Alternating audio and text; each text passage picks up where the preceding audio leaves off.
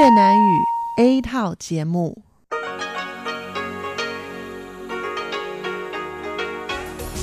Đây là Đài Phát thanh Quốc tế Đài Loan RTI.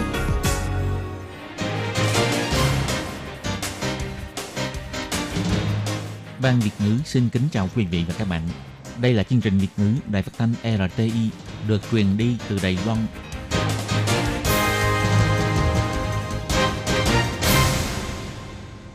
Hello, tôi Kim xin kính chào các bạn. Hoan nghênh các bạn đã đến với chương trình Việt ngữ ngày hôm nay của chúng tôi. Các bạn thân mến, hôm nay là thứ ba, ngày 14 tháng 5 năm 2019, cũng tức mùng 10 tháng 4 âm lịch năm kỷ hợi. Chương trình của chúng tôi ngày hôm nay sẽ bao gồm các nội dung chính như sau. Mở đầu là bản tin thời sự trong ngày, tiếp đến là chuyên mục tin vắn lao động nước ngoài, rồi đến chuyên mục tiếng hoa cho mọi ngày, chuyên mục khám phá thiên nhiên và sau cùng chương trình của chúng tôi sẽ khép lại với chuyên mục điểm hẹn văn hóa. Mở đầu chương trình hôm nay, Tố Kim xin mời các bạn cùng theo dõi bản tin thời sự trong ngày. Và trước hết, mời các bạn cùng đón nghe các mẫu tin tóm lược. Chiến tranh thương mại Trung Mỹ khiến giá cổ phiếu của Đài Loan tụt giảm. Tổng thống Thanh Văn cho biết nhu cầu quốc nội trở thành trụ cột giữ vững kinh tế. Ủy ban Trung Hoa lục địa đồng ý gia hạn visa 3 tháng cho ông Lâm Vinh Cơ. Ngăn chặn sâu xanh mùa thu, Thủ tướng Tô Trinh Sơn kêu gọi tăng cường phòng chống.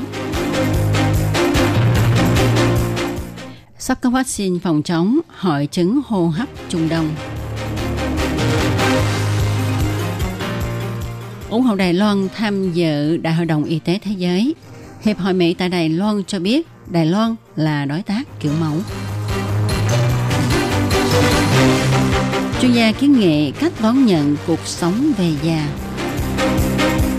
Và sau đây, tôi Kim xin mời các bạn cùng đón nghe nội dung chi tiết của bản tin thời sự ngày hôm nay nhé. Sáng ngày 14 tháng 5, Tổng thống Thái Anh Văn, Bộ trưởng Bộ Nội chính Từ Quốc Dũng và Cố vấn Chiến lược Quốc gia Huỳnh Thừa Quốc đến chùa Trung Thuận tham gia mừng lễ đảng xanh của Đại phu Bảo Nghĩa. Tổng thống Thái Anh Văn cho biết, chiến tranh thương mại Trung Mỹ đích thực gây biến động thương mại toàn cầu. Hai ba năm qua, Đài Loan nỗ lực xây dựng nền tảng kinh tế để cường hóa thể chất kinh tế của mình – với tình hình biến động hiện nay thì năm nay chúng ta phải gia tăng tốc độ xây dựng nền tảng kinh tế, khuếch rộng nhu cầu quốc nội, đồng thời năm nay tình hình đầu tư cũng khả quan hơn.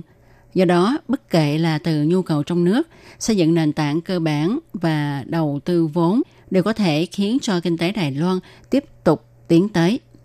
Còn về vấn đề hôn nhân đồng tính, Tổng thống Thái Anh Văn cho biết Nghị đề hôn nhân đồng tính ở Đài Loan nhất định sẽ có ý kiến phản đối.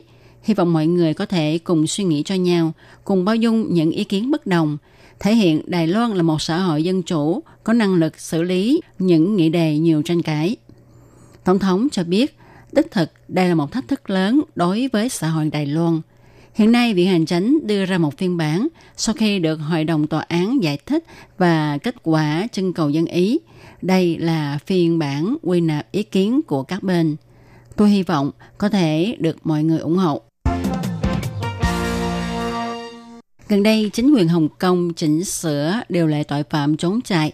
Ông Lâm Vinh Cơ, cựu chủ tiệm sách Causeway Bay Books, lo lắng một khi điều luật chỉnh sửa này được thực hiện thì ông sẽ bị dẫn độ về Trung Quốc. Do đó, vào ngày 25 tháng 4, ông đã đáp máy bay đến Đài Loan, dự định tìm việc làm và định cư tại Đài Loan. Lúc đó, chính phủ Đài Loan cho ông lưu lại Đài Loan một tháng, nhưng vì trễ nải cho nên khi ông Lâm Vinh Cơ đến Đài Loan thì visa chỉ còn có 20 ngày.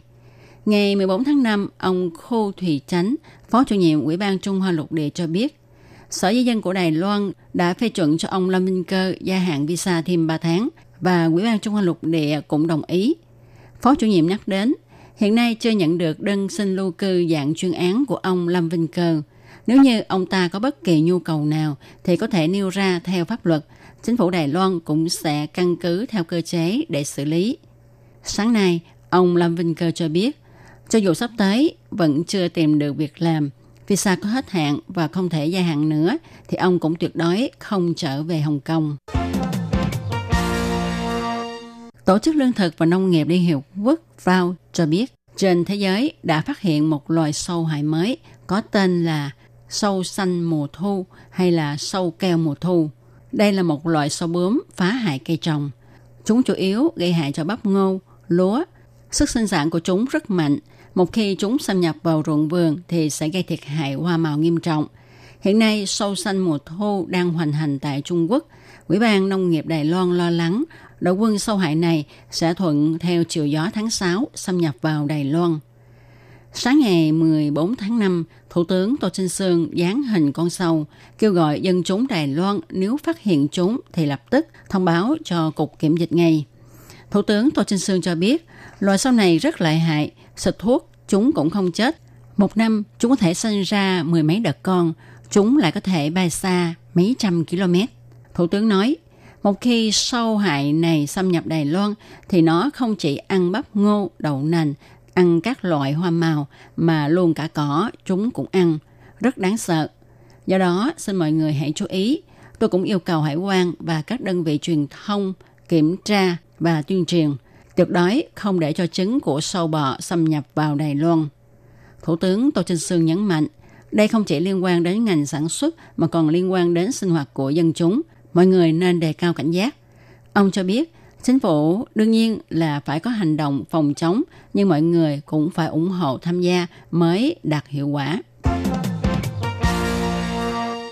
Hiện nay hội chứng hô hấp trung đông MERS là chứng bệnh mà hầu như mọi người nghe đến đều hoảng sợ và cho đến nay vẫn chưa có thuốc điều trị hay vaccine phòng chống hiệu quả. Ngày 14 tháng 5, Viện Nghiên cứu Trung ương Đài Loan cho biết, thông qua hợp tác với trường đại học Đài Loan và trường đại học Texas, vận dụng kỹ thuật nano cao cấp, mô phỏng hình dạng của coronavirus, nghiên cứu ra vaccine MERS coronavirus nano, đạt hiệu quả phòng bệnh MERS cao. Hiện nay khi thực nghiệm trên chuột thì đạt tỷ lệ sống sót là 100%. Nếu thuận lợi thì 6-7 năm sau, vaccine này sẽ được sản xuất rộng để phòng chống MERS cho con người. Hội chứng hô hấp Trung Đông do MERS coronavirus gây nên có khả năng lây nhiễm cao cho con người và súc vật. Hiện nay trên toàn cầu có hơn 2.300 trường hợp bị nhiễm bệnh, trong đó có 850 người tử vong, chiếm tỷ lệ gần 40%. Và Tổ chức Y tế Thế giới cũng đã nạp căn bệnh này vào danh sách những bệnh truyền nhiễm mới cần phải ưu tiên đối phó. Chuyên viên nghiên cứu Hồ chức Minh cho biết, công năng của vaccine là để cho cơ thể ngộ nhận đã bị virus xâm nhập mà có phản ứng miễn dịch sớm nhằm chống lại virus thật. Đội nghiên cứu cũng nhấn mạnh đang tiếp tục hợp tác với đội ngũ nghiên cứu quốc tế về vaccine MERS coronavirus nano. Bước tiếp theo thì vaccine này sẽ được thực nghiệm trên loài linh trưởng để xem hiệu quả của vaccine như thế nào rồi mới tiến hành thực nghiệm lâm sàng. Thuận lợi thì 6 đến 7 năm nữa, vaccine sẽ được dùng tiêm phòng cho con người. Hiện nay, đội nghiên cứu của Đài Loan đang tích cực dùng kỹ thuật nano nghiên cứu vaccine phòng dịch cúm, vaccine phòng bệnh do virus Zika và vaccine phòng chống ung thư. Đại hội đồng Y tế Thế giới WSA sẽ khai mạc vào ngày 20 tới. Ngày 14 tháng 5, Hiệp hội Mỹ tại Đài Loan cho biết, nước Mỹ sẽ tiếp tục trợ giúp Đài Loan khuếch rộng tham gia vào các diễn đàn mang tính quốc tế. Tin rằng đối mặt với thử thách gây go toàn cầu, Đài Loan là đối tác kiểu mẫu. Năm nay, Đại hội đồng Y tế Thế giới sẽ được mở họp vào ngày 20 tháng 5 đến ngày 28 tháng 5 tại Geneva. Ngày 6 tháng 5 là thời hạn chót cho việc báo danh tham dự Đại hội đồng Y tế Thế giới trên mạng của các nước và khu vực. Tuy nhiên, dưới áp lực của Trung Quốc, một lần nữa, Tổ chức Y tế Thế giới lại không phát thư mời Đài Loan tham dự đại hội. Việc này khiến Đài Loan vắng mặt trong Đại hội đồng Y tế Thế giới liên tục 3 năm. Sáng nay trên Facebook của Hiệp hội Mỹ tại Đài Loan đăng chuyển bài viết ủng hộ Đài Loan tham dự Đại hội đồng Y tế Thế giới của Hiệp hội Giao lưu Nhật Đài đồng thời cho biết nước Mỹ sẽ tiếp tục trợ giúp Đài Loan khuếch rộng tham gia vào các diễn đàn mang tính quốc tế và kỳ vọng các nước có cùng tâm ý, có cùng quan niệm chí hướng, hãy cùng nhau hợp tác, thuyết phục tổ chức quốc tế đừng vì nhân tố chính trị mà hy sinh nền y tế công cộng toàn cầu, phải đặt giá trị của sự an toàn và phồn vinh toàn cầu lên trên hết. Hiệp hội Mỹ tại Đài Loan cũng chỉ ra rất vui khi Nhật Bản, nước Đức, Úc, Peru, tiếp khách ủng hộ Đài Loan tham dự Đại hội đồng Y tế Thế giới. Đại hội đồng Y tế Thế giới là cơ quan có quyền lực cao nhất của Tổ chức Y tế Thế giới. Mỗi năm mở họp một lần để quyết định phương hướng chính sách của Tổ chức Y tế Thế giới. Từ năm 2009 trở đi, liên tục 8 năm, Đài Loan được mời tham dự Đại hội đồng Y tế Thế giới với tư cách quan sát viên. Nhưng vì sự tràn ép gây áp lực của Trung Quốc, đến năm 2017-2018, liên tục 2 năm, Đài Loan không nhận được thư mời tham dự Đại hội đồng Y tế Thế giới nữa. Bà Tuyết Tâm với mái tóc hoa râm, bận bộ đồ vận động màu sắc pháo. Năm nay bà 71 tuổi, nhưng bà vẫn luyện tập môn cử tạ. Sau khi mắc bệnh ung thư, bà vẫn luyện tập môn này. Tuy rất mệt, nhưng bà vui và bà thấy thể lực ngày càng tốt hơn. Bà nói, đây là niềm yêu thích của tôi. Trước khi bệnh, tôi cũng đã tập môn này. Yêu thích cái gì đó, sống tới già, học tới già. Bà Tuyết Tâm phù hợp với tinh thần của người cao tuổi độc thân. Theo thống kê, đến năm 2026, Đài Loan tiến vào xã hội siêu cao niên hóa. Năm 2034, có hơn một nửa dân số là những người trên 50 tuổi. Theo khảo sát 3.000 người trên 40 tuổi, thì có 54,5% cho biết cảm thấy bất an đối với cuộc sống khi về già. Còn có 20,8% cảm thấy bất an với mức độ vừa. Đối mặt với tuổi già, ngoài việc phải chuẩn bị tiền về hưu, giữ gìn sức khỏe ra, chuyên gia còn kiến nghị ba điều. Đó là phải có việc làm, phải học tập suốt đời và phải biết cách sống.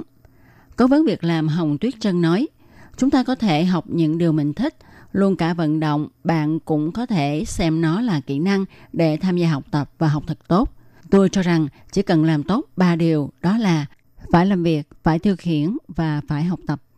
Thời đại cao niên độc thân đã đến, cho dù là một mình già đi thì chúng ta cũng phải suy nghĩ xem làm cách nào để sống vui, không tách rời xã hội và làm tốt việc chuẩn bị cho cuộc sống về già. Các bạn thân mến, các bạn vừa đón nghe bản tin thời sự ngày hôm nay do Tố Kim biên soạn và thực hiện. Tố Kim xin chân thành cảm ơn sự chú ý theo dõi của các bạn. Tiếp theo chương trình hôm nay, Tố Kim xin mời các bạn cùng đón nghe phần thông báo. Sếp ơi, có người chở vật liệu đến rồi kìa. Vậy thì kêu một vài công nhân tới giúp để bưng vật liệu xuống. Mấy người lao động nước ngoài này trông rất là siêng năng anh nhỉ? Ừ, họ làm việc chăm chỉ lắm. Thưa ông chủ, có nhân viên tư vấn lao động nước ngoài của chính quyền thành phố Tân Bắc đến thăm ạ. Chào ông, chúng tôi có nhận được cú điện thoại khiếu nại của lao động nước ngoài. Anh ấy nói là anh ấy bị trừ lương nhưng mà không biết tại sao bị trừ và mong ông trả lại số tiền bị trừ cho anh ấy. Tiền lương chúng tôi trả đầy đủ hết mà. Với lại chúng tôi cũng có ghi rất là rõ ràng. Làm sao lại có chuyện trừ tiền anh ấy được chứ? À, tôi nhớ ra rồi. Đó là tiền thuế thu nhập đó. Nhưng tôi không biết chữ, bản lương chi tiết viết tôi đâu có hiểu đâu. Nhưng hệ thống bảng lương của chúng tôi không có hiển thị được ngoài ngữ. Chị có thể dùng bản đối chiếu song ngữ để phát cho lao động nước ngoài xem và để cho lao động nước ngoài hiểu được tại sao là bị trừ tiền và họ bị trừ ở những mục nào. Theo quy định thì chủ lao động phải trả toàn bộ tiền lương cho lao động nước ngoài. Ngoài có thể khấu trừ phí bảo hiểm lao động, bảo hiểm y tế, rồi thuế thu nhập và phí ăn ở, thì các loại chi phí khác đều không được trực tiếp trừ trong tiền lương của người lao động nước ngoài. Và ngoài ra còn phải cung cấp một cái bản chi tiết tiền lương bằng tiếng mẹ đẻ của người lao động để cho người lao động người ta có thể hiểu rõ được những cái nội dung trên đó. Cô hãy đi giải quyết vấn đề này nhanh lên. Đừng vì ham chút lợi nhỏ mà mất việc lớn, lại còn bị phạt tiền nữa. Vâng, tôi đi xử lý việc này ngay lập tức ạ. À. Lương phải được thanh toán đầy đủ, bản lương chi tiết phải dùng song ngữ, như vậy người lao động nước ngoài mới yên tâm làm việc được. Để đảm bảo quyền và ích lợi cho lao động nước ngoài làm việc tại Đài Loan, Bộ Lao động Đài Loan đã thiết lập một đường dây nóng 1955 bảo vệ và tư vấn miễn phí cho lao động nước ngoài trong 24 tiếng đồng hồ. Đường dây này cung cấp phục vụ quan tâm cho lao động nước ngoài xin tư vấn, khiếu nại, chủ thuê hoặc lao động nước ngoài nếu có nhu cầu tư vấn đều có thể thông qua đường dây nóng 1955 để xin hỗ trợ. Ngoài ra để tuyên truyền về đường dây nóng 1955, Sở Phát triển Nhân lực Lao động thuộc Bộ Lao động có in tờ gấp bằng song ngữ là tiếng Trung và bốn thứ tiếng nước ngoài. Thì bốn thứ tiếng đó bao gồm tiếng Trung và tiếng Anh, tiếng Trung và tiếng Indonesia, tiếng Trung và tiếng Thái, tiếng Trung và tiếng Việt Nam. Lao động nước ngoài chủ thuê và người dân có thể xin tờ gấp để tìm hiểu. Các bạn lao động nước ngoài xin tư vấn khiếu nại khi có nhu cầu, hãy sử dụng đường dây nóng 1955 để xin hỗ trợ. Sở Phát triển Nhân lực Lao động quan tâm bạn.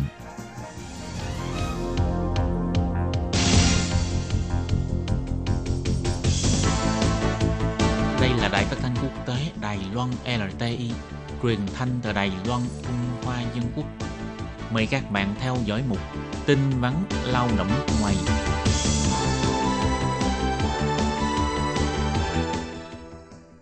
Thúy Anh và Khiết Nhi xin kính chào quý vị và các bạn. Chào mừng các bạn đến với chuyên mục tin vắn lao động ngày hôm nay. Xin chào các bạn, mình là Khiết Nhi. Khiết Nhi cũng là một thành viên của ban Việt ngữ Đài RTI. Hôm nay Thúy Anh và Khiết Nhi sẽ cùng gửi đến các bạn những tin vắn lao động của tuần này. Và trong tuần này chúng ta có hai tin vắn, đó là khóa học tiếng Hoa miễn phí đợt 2 dành cho các lao động di trú người Việt Nam và Indonesia của chính quyền Đài Trung sẽ được khai giảng vào ngày 19 tháng 5 sắp tới. Và tin thứ hai đó là ca bệnh chikungunya đầu tiên của năm nay do một lao động di trú người Indonesia sau khi về quê quay lại Đài Loan đã được xác nhận nhiễm bệnh chikungunya. Đầu tiên là thông tin về khóa học tiếng Hoa miễn phí để hỗ trợ cho lao động di trú làm việc và sinh sống tại Đài Loan. Thì ngày 3 tháng 3 năm nay, Cục Lao động Đài Trung đã mở lớp dạy tiếng Hoa miễn phí đợt 1 cho lao động di trú người Việt Nam và Indonesia. Tất cả là có 51 học viên theo học. Theo các học viên học trong khóa này thì thông qua nội dung bài giảng đơn giản và thú vị đã giúp cho năng lực tiếng Hoa của họ trở nên tốt hơn. Ngoài việc có thể giúp họ giao tiếp tốt với đồng nghiệp, cũng gia tăng thêm hiệu quả trong công việc. Ngay cả việc đi mua sắm cũng trở nên dễ dàng hơn. Vì thế mà để hỗ trợ thêm cho nhiều bạn lao động di trú khác, vào ngày 19 tháng 5 sắp tới, Cục Lao động của thành phố Đài Trung sẽ tiếp tục mở lớp mới, hoan nghênh các bạn lao động di trú đến đây đăng ký. Đồng thời cũng kêu gọi chủ thuê lao động di trú có thể động viên lao động của họ đến đây học. Ngoài ra thì chính phủ cũng cho thành lập trung tâm phục vụ chăm sóc cuộc sống lao động di trú quốc tế tại lầu 3 của quảng trường ASEAN. Với phương thức tiếp cận với nhu cầu của lao động di trú, hỗ trợ tư vấn luật pháp lao động và phòng hỗ trợ dự báo tranh chấp lao động hay tuyên đạo văn hóa đa nguyên tố, phục vụ thông phiên dịch hay những điều cần biết khi sinh sống tại Đài Loan, cũng như tư vấn về thông tin địa điểm du lịch, nơi vui chơi tại Đài Trung, hỗ trợ cho những người lao động Đông Nam Á này thích nghi với cuộc sống tại Đài Loan một cách có hiệu quả và tốt hơn, xúc tiến ổn định quan hệ giữa chủ thuê và người lao động. Thì vừa qua là thông tin về khóa học tiếng Hoa miễn phí đợt 2 do Cục Lao động thành phố Đài Trung mở. Nếu như các bạn có nhu cầu, các bạn cũng có thể nhanh chóng đăng ký bằng cách gọi điện thoại đến số 04 222 55641. Và sau đây là thông tin liên quan đến ca bệnh chikungunya đầu tiên của năm nay. Sở Quản lý và Phòng chống dịch bệnh vừa công bố phát hiện ca phơi nhiễm bệnh chikungunya đầu tiên của năm nay. Một nữ lao động di trú người Indonesia ngoài 20 tuổi tại khu vực miền Trung. Từ ngày 26 tháng 4, cô ấy bắt đầu có triệu chứng sốt và chảy nước mũi. Đến ngày 28 tháng 4 khi đến sân bay, do cô bị phát sốt nên đã bị trạm kiểm dịch tại sân bay ngăn lại kiểm tra và đưa đi xét nghiệm. Qua xét nghiệm phát hiện cô đã phơi nhiễm bệnh chikungunya. Các đơn vị y tế cũng đã tiến hành điều tra tại xung quanh khu vực hoạt động của cá nhân này và thực hiện các công tác phòng chống dịch bệnh như tiêu diệt nguồn sinh sôi của ấu trùng mũi hay giáo dục y tế, vân vân. Hiện nay bệnh nhân này vẫn đang bị cách ly. Chồng cô cùng những người sống chung nhà với cô tại Đài Loan không có biểu hiện triệu chứng mắc bệnh và sẽ tiếp tục theo dõi đến ngày 28 tháng 5. Nãy giờ Thiết Nhi giới thiệu bệnh chikungunya, nhưng mà không biết các bạn có biết đây là bệnh gì hay không? Thì bệnh sốt chikungunya là một căn bệnh do virus gây ra các triệu chứng giống như cúm và sẽ tấn công hệ thống miễn dịch, cũng có thể làm hỏng các cơ quan hay gây tử vong. Bệnh này cũng có thể lây lan bởi cùng một loài mũi gây sốt xuất huyết là Zika, mũi Aedes aegypti. Chikungunya phổ biến hơn ở các nước đang phát triển và các phát triển như châu Á và châu Phi. Phía Sở Quản lý Phòng chống dịch bệnh cho biết là từ tháng 10 năm 2007, bệnh chikungunya được đưa vào danh sách bệnh truyền nhiễm theo luật. Đến nay đã có tất cả 113 người từng nhiễm bệnh và đều là những ca bệnh du nhập từ nước ngoài. 90% các bệnh nhân nhiễm bệnh là từ các nước Đông Nam Á, nhiều nhất là ở Indonesia và Philippines. Theo tìm hiểu thì được biết tỉnh Java của Indonesia tính từ đầu năm đến tháng 4 năm nay đã có tổng cộng 17 ca phơi nhiễm bệnh chikungunya. Sở Quản lý và Phòng chống dịch bệnh kêu gọi người dân khi đến những khu vực thường xảy ra các bệnh như sốt xuất huyết hay chikungunya vân vân, hãy làm tốt công tác phòng chống mũi cho bản thân mình, như hãy mặc quần áo tay dài màu sáng. Những vùng da nào mà để đồ ra ngoài quần áo thì hãy sức thuốc chống mũi. Ở trong nhà thì phải có cửa lưới, khi trở lại Đài Loan, nếu phát hiện có các triệu chứng như sốt, đau đầu, buồn nôn, phát ban đỏ hay đau khớp vân vân thì hãy mau chóng đi gặp bác sĩ và nói rõ lịch sử du lịch hay hoạt động của mình với bác sĩ để tiện cho việc thông báo sớm hoặc được xác nhận bệnh hay điều trị sớm. Các bạn thân mến, vừa rồi là chuyên mục tin vắn lao động của tuần này. Cảm ơn sự chú ý lắng nghe của quý vị và các bạn. Thân ái chào tạm biệt và hẹn gặp lại. Bye bye. Bye bye.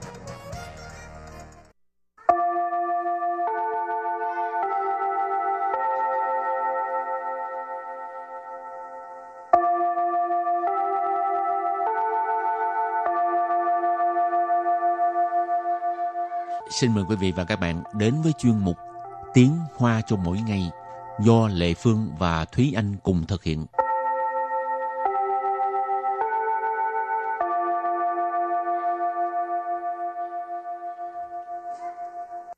Thúy Anh và Lệ Phương xin kính chào quý vị và các bạn. Chào mừng các bạn đến với chuyên mục Tiếng Hoa cho mỗi ngày ngày hôm nay. Nếu như mà tăng ca thì Thi Anh thích nghỉ bù hay là lãnh tiền tăng ca? Nghỉ bù sẽ tốt hơn tại vì tăng ca nhiều quá rồi, cần được nghỉ ngơi. Ồ, vậy là tiền nhiều rồi. không cần. Nếu như vừa có thể nghỉ bù mà vừa có thể có thêm tiền thì quá tốt. Làm gì có chuyện này ha. rồi hôm nay mình học hai câu. Câu thứ nhất, thông thường sau khi tăng ca có thể chọn nghỉ bù hoặc là lãnh tiền làm thêm giờ, tức là tiền tăng ca. Và câu thứ hai, mình thích nghỉ bù bởi vì tăng ca thực sự là rất mệt mỏi, cần phải nghỉ ngơi. Và sau đây chúng ta lắng nghe cô giáo đọc hai câu mẫu này bằng tiếng Hoa. 通常加班后可以选择补休或是领加班费。我喜欢补休，因为加班真的很累，需要休息。 Thúy Anh xin giải thích câu mẫu số 1. 通常加班后可以选择补休或是领加班费。通常 Thông常là thông thường, 加班 gia ban là tăng ca, 后 hậu là sau khi. Cho nên thông常gia ban hậu tức là thông thường sau khi tăng ca. 可以 Khởi gì là có thể, 选择 xuyên择là chọn lựa, lựa chọn, 补休 bù số là nghỉ bù, 或是 hoặc sự hoặc là 领 liền là lãnh, lĩnh, 加班费。 gia ban phí nghĩa là phí tăng ca hoặc là mình thường gọi là tiền làm thêm giờ. Và sau đây chúng ta hãy cùng lắng nghe cô giáo đọc lại câu mẫu bằng tiếng Hoa. 通常加班后可以选择补休或是领加班费。通常加班后可以 选择补休或是领加班费。 Câu này có nghĩa là thông thường sau khi tăng ca có thể chọn nghỉ bù hoặc là lãnh tiền làm thêm giờ. Câu thứ hai, mình thích nghỉ bù bởi vì tăng ca thực sự là rất mệt mỏi, cần phải nghỉ ngơi. 我喜欢补休，因为加班真的很累，需要休息。 Sau đây Lê Phương xin giải thích câu 2. 我 Wo là mình. Xỉ hoan Xỉ hoan có nghĩa là thích. Bù siêu Bù siêu, hồi nãy mình học rồi ha, nghỉ bù. In way In way là bởi vì Gia ban Gia ban là tăng ca. Chân tờ 很累， Hình lây là rất mệt, chân tờ hình lây, thực sự là rất mệt. 需要休息。 Suy yao siêu sĩ, suy yao là cần, cần phải, còn à, siêu sĩ là nghỉ ngơi. Suy yao siêu sĩ, cần phải nghỉ ngơi. Và sau đây chúng ta lắng nghe cô giáo đọc câu mẫu này bằng tiếng Hoa. 我喜欢补休，因为加班真的很累，需要休息。 我喜欢补休，因为加班真的很累，需要休息。 Câu vừa rồi là mình thích nghỉ bù bởi vì tăng ca thật sự là rất mệt, cần phải nghỉ ngơi. Và sau đây chúng ta hãy cùng đến với phần từ vựng mở rộng.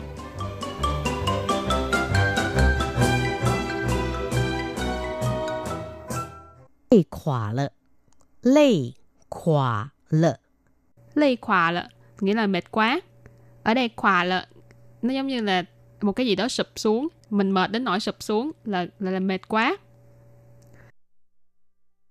体力，体力， Thị ly có nghĩa là thể lực. 铁人，铁人， Thìa rỉnh nghĩa là người sắt. Thìa là sắt, rỉnh là người, cho nên thìa rỉnh là người sắt. 工作狂，工作狂， Công dô khoáng Công dô khoáng là người tham công tiếc việc. Và sau đây chúng ta hãy cùng đặt câu cho các từ vựng mở rộng. Từ đầu tiên là lây khỏa lợ, nghĩa là mệt quá. 最近工作太多，真把我累垮了。最近工作太多，真把我累垮了。Câu này có nghĩa là dạo này công việc nhiều quá, thật sự là khiến cho tôi mệt không chịu nổi. 最近 là gần đây, công 作 là công việc, 太多 là quá nhiều. Cho nên 最近工作太多 nghĩa là gần đây công việc quá nhiều. Chân ở đây là chân sự hoặc là chân tợ, nghĩa là thật là. Bà là khiến cho, wo là tôi. Lây khỏa, nãy mình có giải thích là mệt đến nỗi mà sụp xuống. Ở đây, chân bảo wo lây khỏa là thì dịch thoáng là thật là khiến cho tôi mệt đến chịu không nổi. Từ tiếp theo, thể lực có nghĩa là thể lực ha. 每天散步及参与其他的运动可以增强您的体力。每天散步及参与其他的运动可以增强您的体力。Câu này có nghĩa là à, hàng ngày dạo bộ với là tham gia những cái à, hoạt động thể thao khác thì có thể tăng cường thể lực của ông. Mấy thiên tức là mỗi ngày, hàng ngày. San bu là đi dạo mát, tản bộ. Chí tức là và, 参与 là tham gia. Chí tha de yun động tức là những cái hoạt động thể thao khác. Chí tha là khác, yun động ở đây là vận động, thể thao. Khởi ý là có thể, chân chẳng là tăng cường. Nín ở đây là một cái từ một cái từ xưng đối phương bằng một cách tôn trọng ha nín thì lệ phương xin dịch là ông Nín từ thị ly tức là thể lực của ông. Và đặt câu với từ thứ ba là thiệt rỉnh, nghĩa là người sắt. Thiệt rỉnh 这名词总是给予人一种强大的运动象征。铁人这名词总是给予人一种强大的运动象征。Câu này có nghĩa là thuật ngữ người sắt luôn mang đến cho mọi người một biểu tượng thể thao mạnh mẽ. Thiệt rỉnh, nãy mình có nói là người sắt. Trơ miệng sự, nghĩa là cái danh từ này. Ở đây mình dịch là thuật ngữ. Trọng sự là luôn luôn. Kể dụ là mang đến. Y trọng là một loại. Chẳng ta là mạnh mẽ.运động xiang trân.运động này có nói là vận động hoặc là thể thao. Xiang trân là biểu tượng. Cho nên, y trọng chẳng ta tới 运动象征 nghĩa là một biểu tượng thể thao mạnh mẽ. Khó đặt câu cho từ cuối cùng. Công作狂，你觉得自己是工作狂吗？ 你觉得自己是工作狂吗？Bạn cảm thấy bạn có phải là một người tham công tiếc việc không?觉得 tức là cảm thấy ha. Tự chỉ tức là bản thân mình. Công作狂 là người tham công tiếc việc. Ma là từ nghi vấn không. Và sau đây chúng ta hãy cùng ôn tập lại hai câu mẫu của ngày hôm nay. Mời cô giáo đọc hai câu mẫu bằng tiếng Hoa.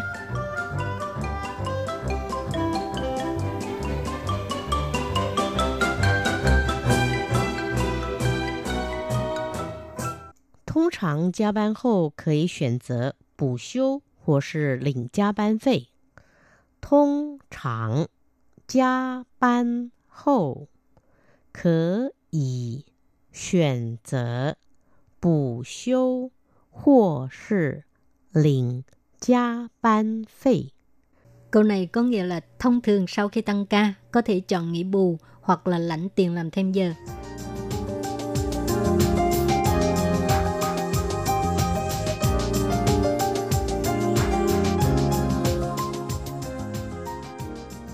我喜欢补休，因为加班真的很累，需要休息。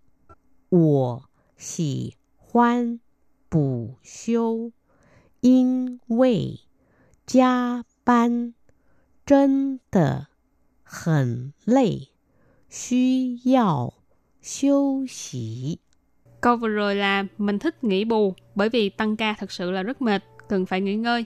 Các bạn thân mến, bài học hôm nay đến đây xin tạm chấm dứt. Cảm ơn các bạn đã đón nghe. Bye bye. Bye bye.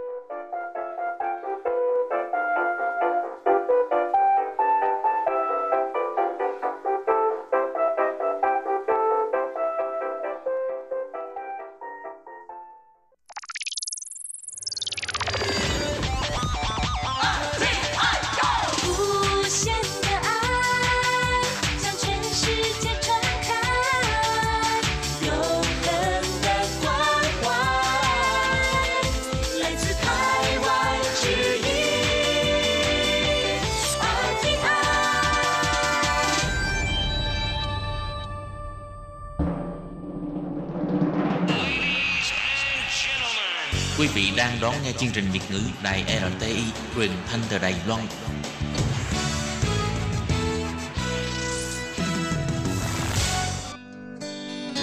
Chào mừng các bạn đến với chuyên mục Khám phá thiên nhiên do Hoàng Lam phụ trách.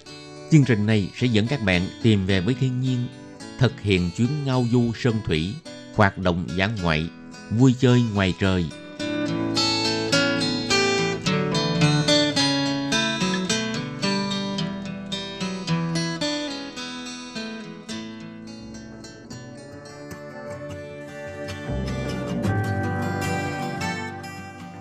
Tường Vi xin chào quý vị và các bạn.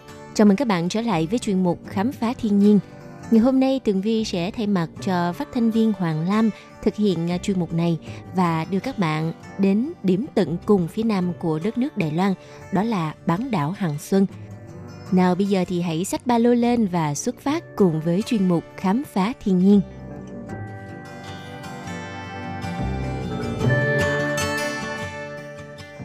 Vâng thưa quý vị và các bạn, nếu những người đã đặt chân đến Đài Loan thì chắc hẳn sẽ có cùng một cảm giác với Tường Vi rằng hòn đảo Đài Loan này tuy nhỏ bé nhưng rất xinh đẹp.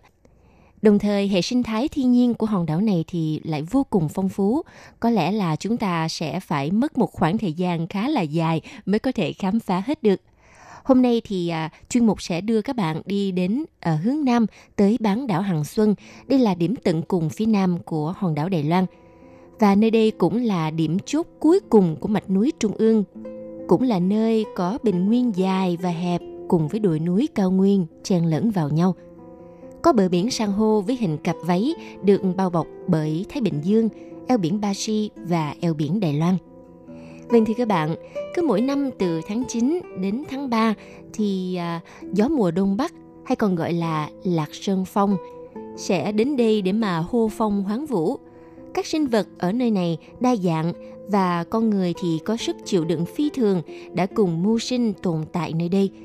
Vì vậy mà sản sinh ra một cảnh quan mang tính chất văn hóa đặc thù của vùng Hằng Xuân. Mỗi năm thì một lượng du khách rất là lớn đổ về đây, nhưng mà đa số du khách ừ, họ không hề biết là khi mà đi đến du lịch ở bán đảo Hằng Xuân thì à, chúng ta cần phải xuyên qua một khu phố náo nhiệt và đầy tiếng cười của khẩn đinh – để đi đến vùng ven thị trấn Hằng Xuân. Và đối với những ai mà đặc biệt yêu thích du lịch sinh thái thì nơi đây có hệ sinh thái vô cùng phong phú. À, có nơi thì có quy mô lớn, có nơi thì có quy mô nhỏ, được phân bố tại à, xã Đỉnh, Long Thủy, Lý Đức, Cảng Khẩu, Vĩnh Tĩnh, Hộ Long. Các khu phố này á, nổi tiếng là do có nền sinh thái đa dạng và vô cùng là mộc mạc và điểm đầu tiên chúng ta sẽ cùng đi đến khu Long Thủy, có đầm Long Loan với hơi nước dày đặc trùm kín mặt đất. Nơi đây thu hút chim nước dừng chân nghỉ ngơi và đây cũng là nguồn nước tưới cho ruộng lúa sản xuất ra gạo nổi tiếng ở địa phương. Sau đó có thể ghé qua khu cảng khẩu tọa lạc tại Mãn Châu, lân cận phía đông Thái Bình Dương – có à, Giang Triều Cường là môi trường sinh sống của các loài cua cạn và nơi đây á, còn có vườn trà xanh trên những ngọn đồi thấp tạo nên một cảnh quan vô cùng đặc biệt. Còn à, về phía nam của sông Cảng Khẩu là khu Lý Đức với diện tích khá là rộng.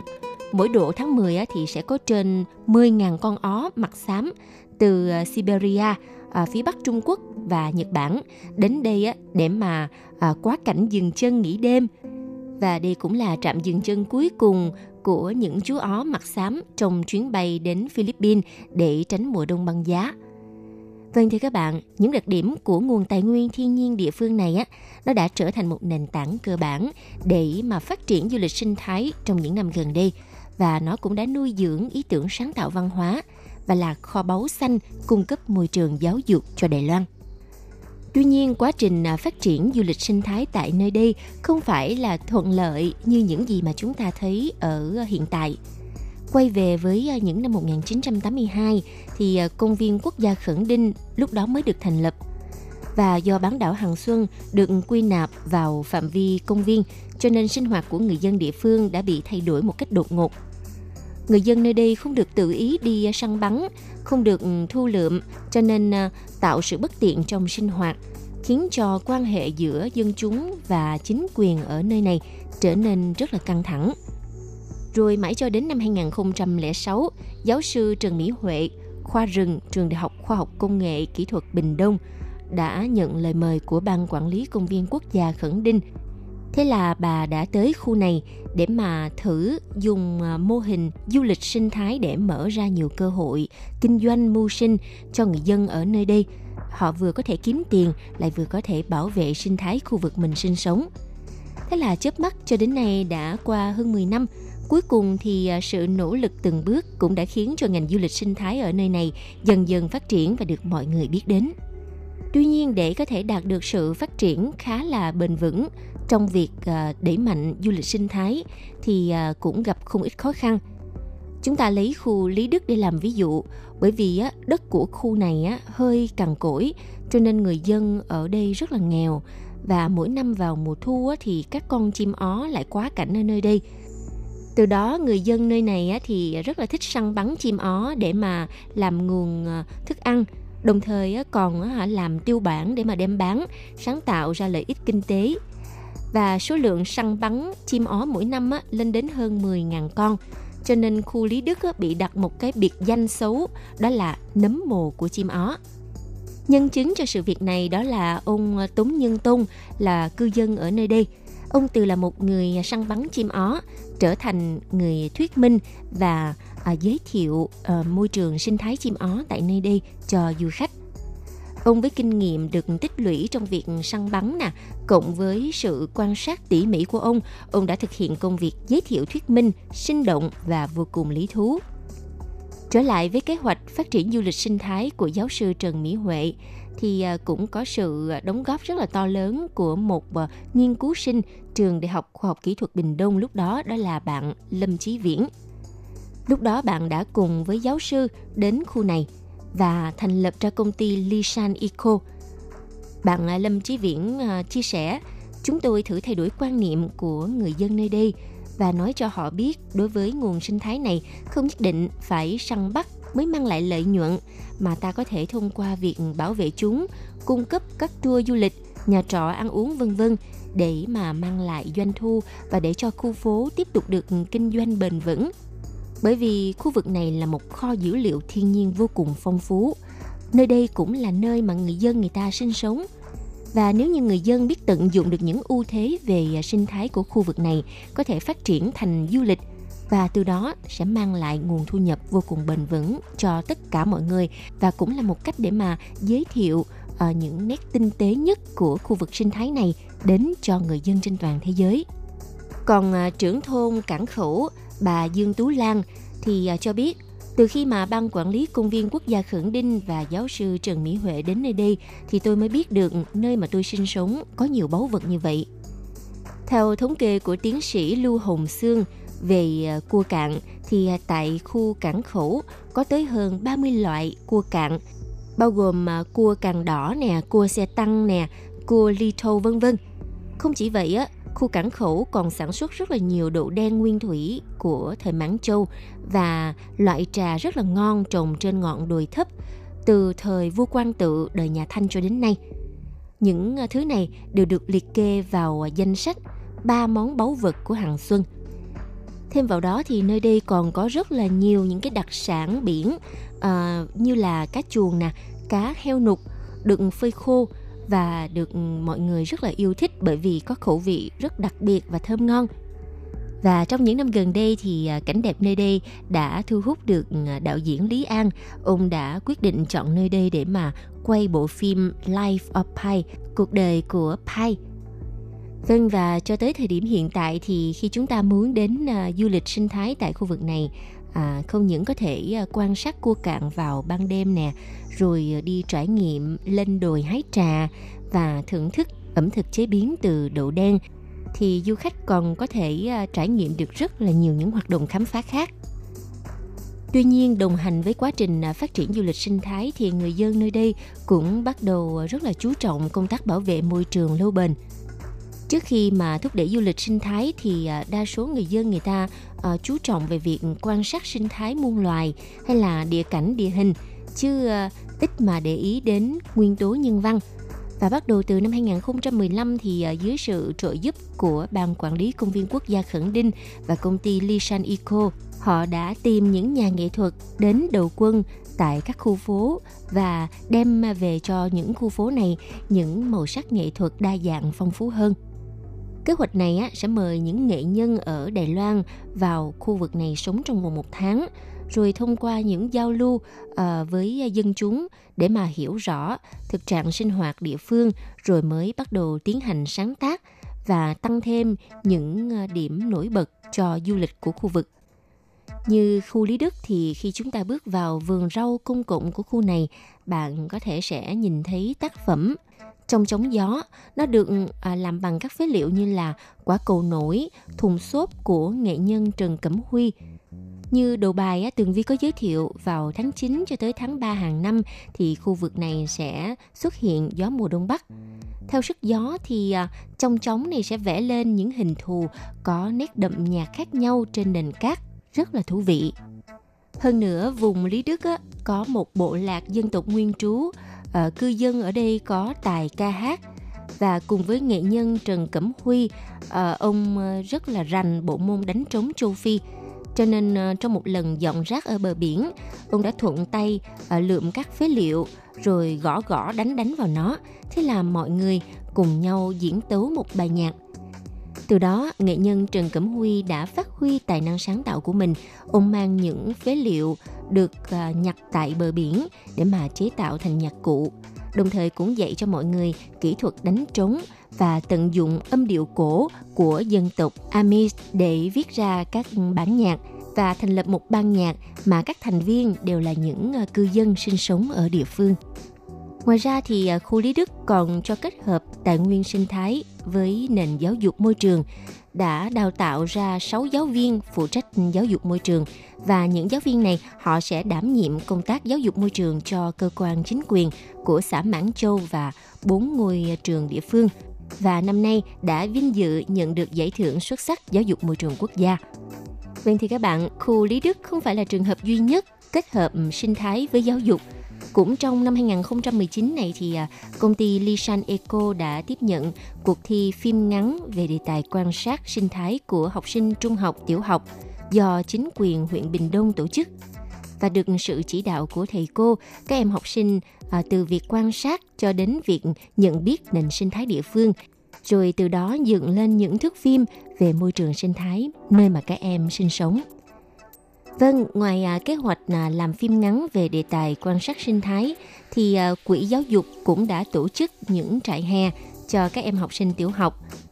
Và chương trình này đã đặc biệt mời à, sư phụ làm bánh mì Ngô Bảo Xuân là một trong những thợ làm bánh đạt giải à, xuất sắc trong cuộc thi làm bánh quốc tế. Ông cũng xuất thân từ vùng nông thôn ở khu vực Bình Đông Ông cho biết gia nhập vào kế hoạch này với tinh thần là đền đáp cho quê hương của mình và cho các em hiểu được rằng nguồn tài nguyên sinh thái đó chính là báu vật mà vùng đất Đài Loan dành tặng cho chúng ta. Vì thế chúng ta phải biết gìn giữ và phát huy sáng tạo nó. Trại hè của năm nay, các em sẽ được đi đến công viên Khẩn Đinh nằm ở phía nam bán đảo Hằng Xuân thuộc cực Nam Đài Loan với ba mặt giáp biển đây cũng là công viên duy nhất ở Đài Loan gồm cả đất liền và đại dương, cũng là khu vực có khí hậu nhiệt đới duy nhất ở Đài Loan. Ở đây có hơn 1.000 loài thực vật nhiệt đới, nên đã được xếp vào danh sách một trong 8 rừng thực nghiệm lớn nhất trên thế giới. Mỗi độ thu sang đông về thì à, một số lượng cực lớn chim di cư từ phương Bắc sẽ bay đến đây để mà tránh rét. Với à, địa hình đặc biệt như vậy cho nên hệ động vật thực vật vô cùng phong phú và phong tục tập quán đặc sắc của Khẩn Đinh không chỉ là bảo tàng tự nhiên để nghiên cứu, giáo dục và bảo vệ môi trường mà còn là một địa điểm tuyệt vời để mà du khách trải nghiệm các hoạt động trên biển. Vâng thưa các bạn, chuyên mục khám phá thiên nhiên ngày hôm nay xin được tạm dừng tại đây. Xin cảm ơn sự chú ý lắng nghe của các bạn và hẹn gặp lại trong chuyên mục tuần sau cũng vào giờ này nha. Bye bye!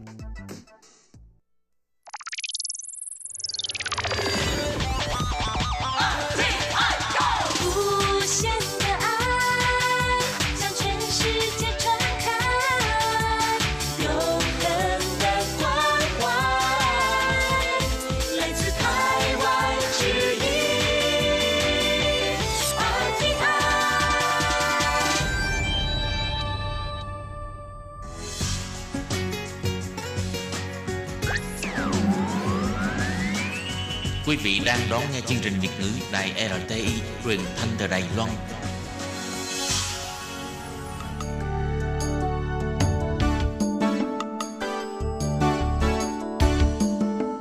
Chào mừng quý vị đến với chương mục Điểm hẹn văn hóa do Khiết Nhi phụ trách.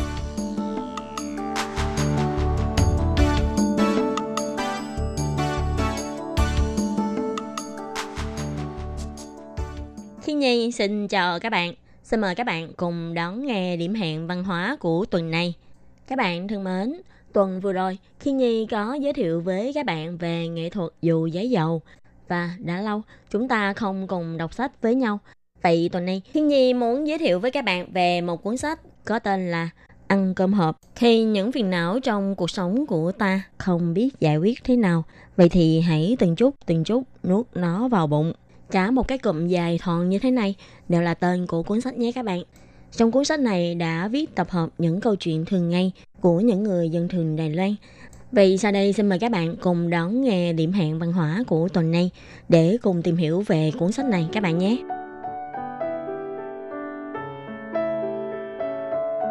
Trong cuốn sách Ăn cơm hộp, khi những phiền não trong cuộc sống chúng ta không biết giải quyết thế nào, vậy thì hãy từng chút từng chút nuốt nó vào bụng. Của ông Trịnh Tiến Diệu không có những món ăn ngon kiểu Nhật. Đó là cuốn sách tập hợp những câu chuyện trong cuộc sống đất Đài Loan, như những món xào Đài Loan, hương vị rất thẳng thắn, mạnh mẽ, vừa xung đột nhau lại vừa hài hòa với nhau. Việc ăn uống là một hương vị trong cuộc sống một ngày ba bữa.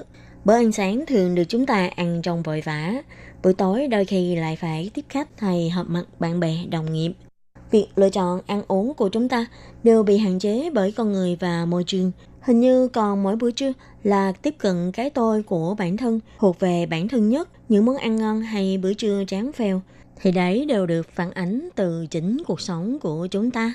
Và xung quanh những món ăn của chúng ta đều tràn đầy những câu chuyện thú vị. Trong cuốn sách này, ông Trịnh Tiến Diệu thường lấy bữa trưa là điểm khởi đầu. Con người rất dễ mất cảnh giác trước thức ăn và sau khi bắt đầu câu chuyện, khi đã mở lòng, mọi người lại sẵn sàng nói đến những vết thương trong cuộc đời. Mỗi hành trình câu chuyện đều làm tác giả cảm thấy hồi hộp, bàng hoàng hay cảm động. Cuốn sách Ăn cơm hộp này là tập hợp những mẫu truyện ngắn trong tạp chí Miro, được xuất bản hàng tuần. Mỗi câu chuyện đều có khởi đầu rất nhẹ nhàng là bữa ăn trưa. Ông Trịnh Tiến Diệu và đoàn ekip đã cầm máy ảnh và bút ghi âm đi đến tìm nhiều người và nghe họ kể về tâm sự của mình. Nếu nói đây là cuộc phỏng vấn, chỉ bằng nói đây là đoàn ekip đi khắp nơi để tìm người tán ngẫu nói chuyện. Tác giả thậm chí còn cho rằng những câu chuyện trong cuốn sách này giống với trò chơi thực tế cuộc sống bằng chữ viết, giới thiệu về một câu chuyện đời người. Trong những buổi phỏng vấn vào giờ cơm trưa đó, có người đã khóc trước bữa ăn trưa đấy, có người nói cười, kể về những câu chuyện không đau trong cuộc sống. Sau nhiều năm làm việc, tác giả dần hiểu rằng thức ăn chính là trung gian giữa ông với đối tượng phỏng vấn. Họ đã cùng thông qua nghi thức ăn cơm, cùng trở về những quá khứ xa xôi. Qua ngòi bút của ông, những sự phức tạp trong câu chuyện được ông sắp xếp lại thành những mẫu câu chuyện ngắn. Ở đằng sau là cả một cuộc đời. Những nhân vật trong chuyện có người là đầu bếp nổi tiếng, kỹ thuật nấu ăn số 1, có thể bày cả một bàn thức ăn trông ngon miệng và đẹp mắt. Nhưng cũng có người chỉ ăn cơm hộp rẻ tiền bên đường, hay có người sau hát tuồng nổi tiếng. Vì lý do nghề nghiệp bữa trưa, chị chỉ uống một hộp sữa tươi nhỏ thay cho cơm. Tại vì chị sợ ăn nhiều quá đau bụng, ảnh hưởng đến diễn xuất hay làm tốn thời gian của mọi người. Những nhân vật mà ông Trịnh Tiến Diệu phỏng vấn, có người là người nổi tiếng, có người bị xem là những kẻ ngoài rì xã hội hay đầu đường xó chợ, hay những nhân vật nhỏ bé trong thế giới tráng lệ này. Mỗi một nhân vật, dù có địa vị xã hội như thế nào, họ đều đang cố gắng diễn tốt vai diễn của đời mình.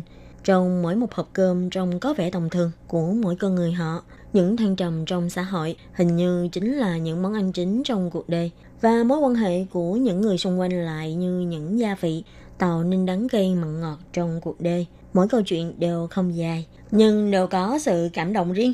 Nếu ai đã hiểu được cái nội bất đắc dĩ và sự thông suốt sau cùng của mỗi nhân vật khi nhìn nhận cuộc sống của mình, Khi đọc các câu chuyện này, sẽ càng có dư âm và cảm giác sẽ mạnh mẽ hơn.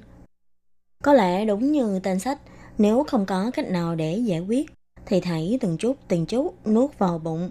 Có lẽ trong mỗi buổi trưa của chúng ta đều phải hỏi bạn đồng nghiệp hôm nay ăn gì đây.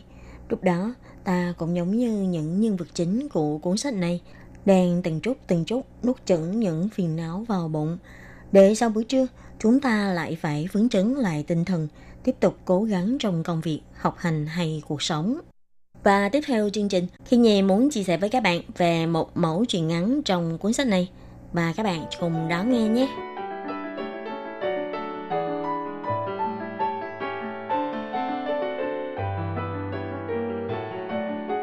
Diễn viên Vương Tự Cương năm nay đã 51 tuổi, nhưng gương mặt ông vừa quen lại vừa lạ. Nếu gặp ông ngoài đường, chắc cũng sẽ cảm thấy hình như đã từng nhìn thấy ông trên TV, nhưng muốn gọi tên thì nghĩ hoài lại không nhớ nổi ông tên gì. Ông đã liên tục đóng phim trong 10 năm. Ông đã từng diễn vai diễn ông chủ thiếu ngủ trong quảng cáo nước uống tăng lực Red Bull, cho đến vai diễn tài xế taxi, bông ba kiếm tiền để đóng tiền học cho con gái trong phim truyền hình. Tráng ông đã hơi hỏi, gương mặt tròn, đầy đặn cùng cặp mắt nhỏ và dài. Như thể bao nhiêu hoan hỷ bi lương của đời người đều tập trung hết trên đây. Người hay diễn những nhân vật nhỏ hàng mặt trên màn ảnh này thực tế lại cao hơn 1m8, giọng nói hoàn hoàn rõ to.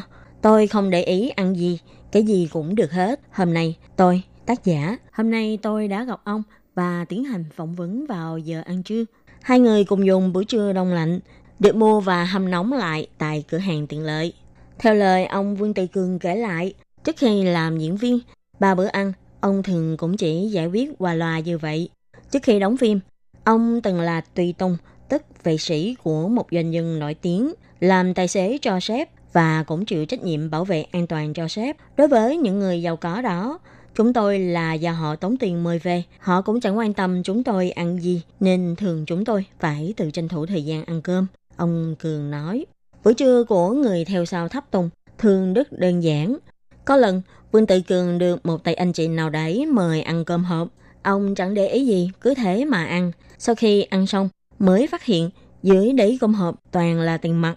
Hóa ra, có xã hội đen muốn mua chuộc vệ sĩ để Amo bắt cóc sếp. Ông Cường sợ quá, đã vội vàng trả lại hộp cơm đã ăn xong cho tay anh chị đó. Ông Cường xuất thân trong gia đình sống tại làng lính. Từ nhỏ đã rất khỏe, khi nhập ngũ đã được chọn vào đội quân đặc chủng. Đội quân này chuyên phụ trách an toàn cho tổng thống. Khi giải ngũ, ông được một ông chủ tập đoàn lớn mời về làm vệ sĩ bảo vệ an ninh. Chớp mắt đã làm việc 10 năm. Năm 34 tuổi thì ông đổi nghề, đi làm công trình phòng cháy chữa cháy. Ông nói, làm vệ sĩ lâu rồi thì cũng sẽ quen với một số người chứ. Cộng thêm công việc bảo vệ an toàn này, cũng phải có một số kiến thức về phòng cháy chữa cháy. Ngành công trình phòng cháy chữa cháy làm ăn phát đạt được 8 năm. Năm đó ông 42 tuổi. Ông đã thầu được một công trình trị giá cả trăm triệu đài tệ. Nhưng cuối cùng, nhà thầu chính bỏ trốn giữa chân. Nên lúc đó ông Cường đã phải đứng ra lãnh đạn. Ông nói, tôi là nhà thầu phụ lớn, phía dưới còn nhiều nhà thầu phụ nhỏ khác. Ai cũng nói với tôi là nếu không lấy được tiền, cả nhà họ đều phải chết. Tính ông Vương Tự Cường phóng khoáng. Cuối cùng, tiền này ông gánh hết. Ông cầm cố nhà cửa, gom được 50 triệu, đem trả hết cho nhà thầu phía dưới. Sau đó, ông đã ngơ người ngồi trong phòng khách nghỉ. Rốt cuộc, mình chẳng còn xu nào sao? Cả một năm trời sau đó, ông hầu như không ra khỏi nhà, suốt ngày sống như một cái xác không hồn. Cho đến một hôm, một người bạn của ông đột nhiên đến tìm ông đóng quảng cáo. Tôi cứ nghĩ đang đùa đấy à. Tôi chưa bao giờ đóng phim, nhưng lại nghĩ dẫu sao cũng rảnh, hay cứ đi chơi thử. Ông Vương Tự Cương vốn đã cả năm không ra khỏi nhà, để được đóng vai ủy viên lập pháp trong quảng cáo. Ông Cường nhớ lại, tôi còn nhớ, đóng ở khách sạn United. bách lắm đấy nhé. Không ngờ Vương Tự Cường tôi cũng có ngày quay phòng như vậy. Khi trong cuộc sống, bỗng chốc rơi xuống tận cùng của đáy xã hội. Đại được ngập tình cảnh quay phòng như vậy, dù chỉ là đóng phim thôi, nhưng cũng có tác dụng giúp những vết thương trong bản thân ông phục hồi. Ông lại có sức mạnh để sống lại. Ông Cường kể tiếp, ngày hôm sau, sau khi đóng quảng cáo xong, tôi tự nghĩ Nếu cứ tiếp tục chán nản cũng không được gì. Thế nên tôi lại tiếp tục làm vệ sĩ. Khuôn mặt của ông Vương Tự Cường đầy khắc khổ, nhưng ông lại nhận đóng những vai diễn hài. Để đáp trả cho thế giới này, ông rất được giới quảng cáo hăng nghênh. Trung bình mỗi năm, ông nhận được hơn 10 bộ phim quảng cáo. Ông nói, tôi vừa quay quảng cáo vừa làm vệ sĩ. Thường người ta cũng chẳng ai để ý đến vệ sĩ, nên cũng chẳng ai phát hiện ra tôi đóng quảng cáo. Nhưng sau này, ông vẫn quyết định bỏ hẳn công việc làm vệ sĩ, chuyên tâm đóng phim. Năm 2016, ông đã được đề cử giải nam diễn viên phụ xuất sắc nhất của giải Kim Trung. Thu nhập của đóng phim không ổn định hay thăng trầm trong sự nghiệp cũng không phải điều ông để ý. Trong lòng ông chỉ có con gái. Con gái ông vừa sinh ra, đã có bệnh tim bẩm sinh. Bác sĩ nói với ông, con gái ông có thể vì thiếu oxy trong máu mà qua đời bất cứ khi nào. Lúc con bé ra đời, thời gian đó tôi gần như khóc hết cả nước mắt của cả cuộc đời này. Ông Vương Tự Cường nói, khi con gái ông nhập viện, mỗi ngày ông đều mang sữa mẹ mà vợ ông vắt sẵn đến phòng bệnh. Chỉ có trên đoạn đường này, ông mới dám lớn tiếng khóc hòa, khóc suốt cả chặng đường đến bệnh viện. Con gái ông, năm một tuổi 3 tháng, đã làm một cuộc phẫu thuật lớn. Ông đã đứng canh trước cửa phòng bệnh không dám chợp mắt. Vì bác sĩ đã nói, nếu đến ngày thứ ba mà vẫn chưa tỉnh lại, thì coi như không cứu được nữa. Tôi đã ở đó đến đêm thứ hai. Cuối cùng, con gái tôi đã mở mắt. Đúng là thời khắc đẹp nhất của đời tôi. Dù phẫu thuật thành công, nhưng ông vẫn luôn lo cho con gái.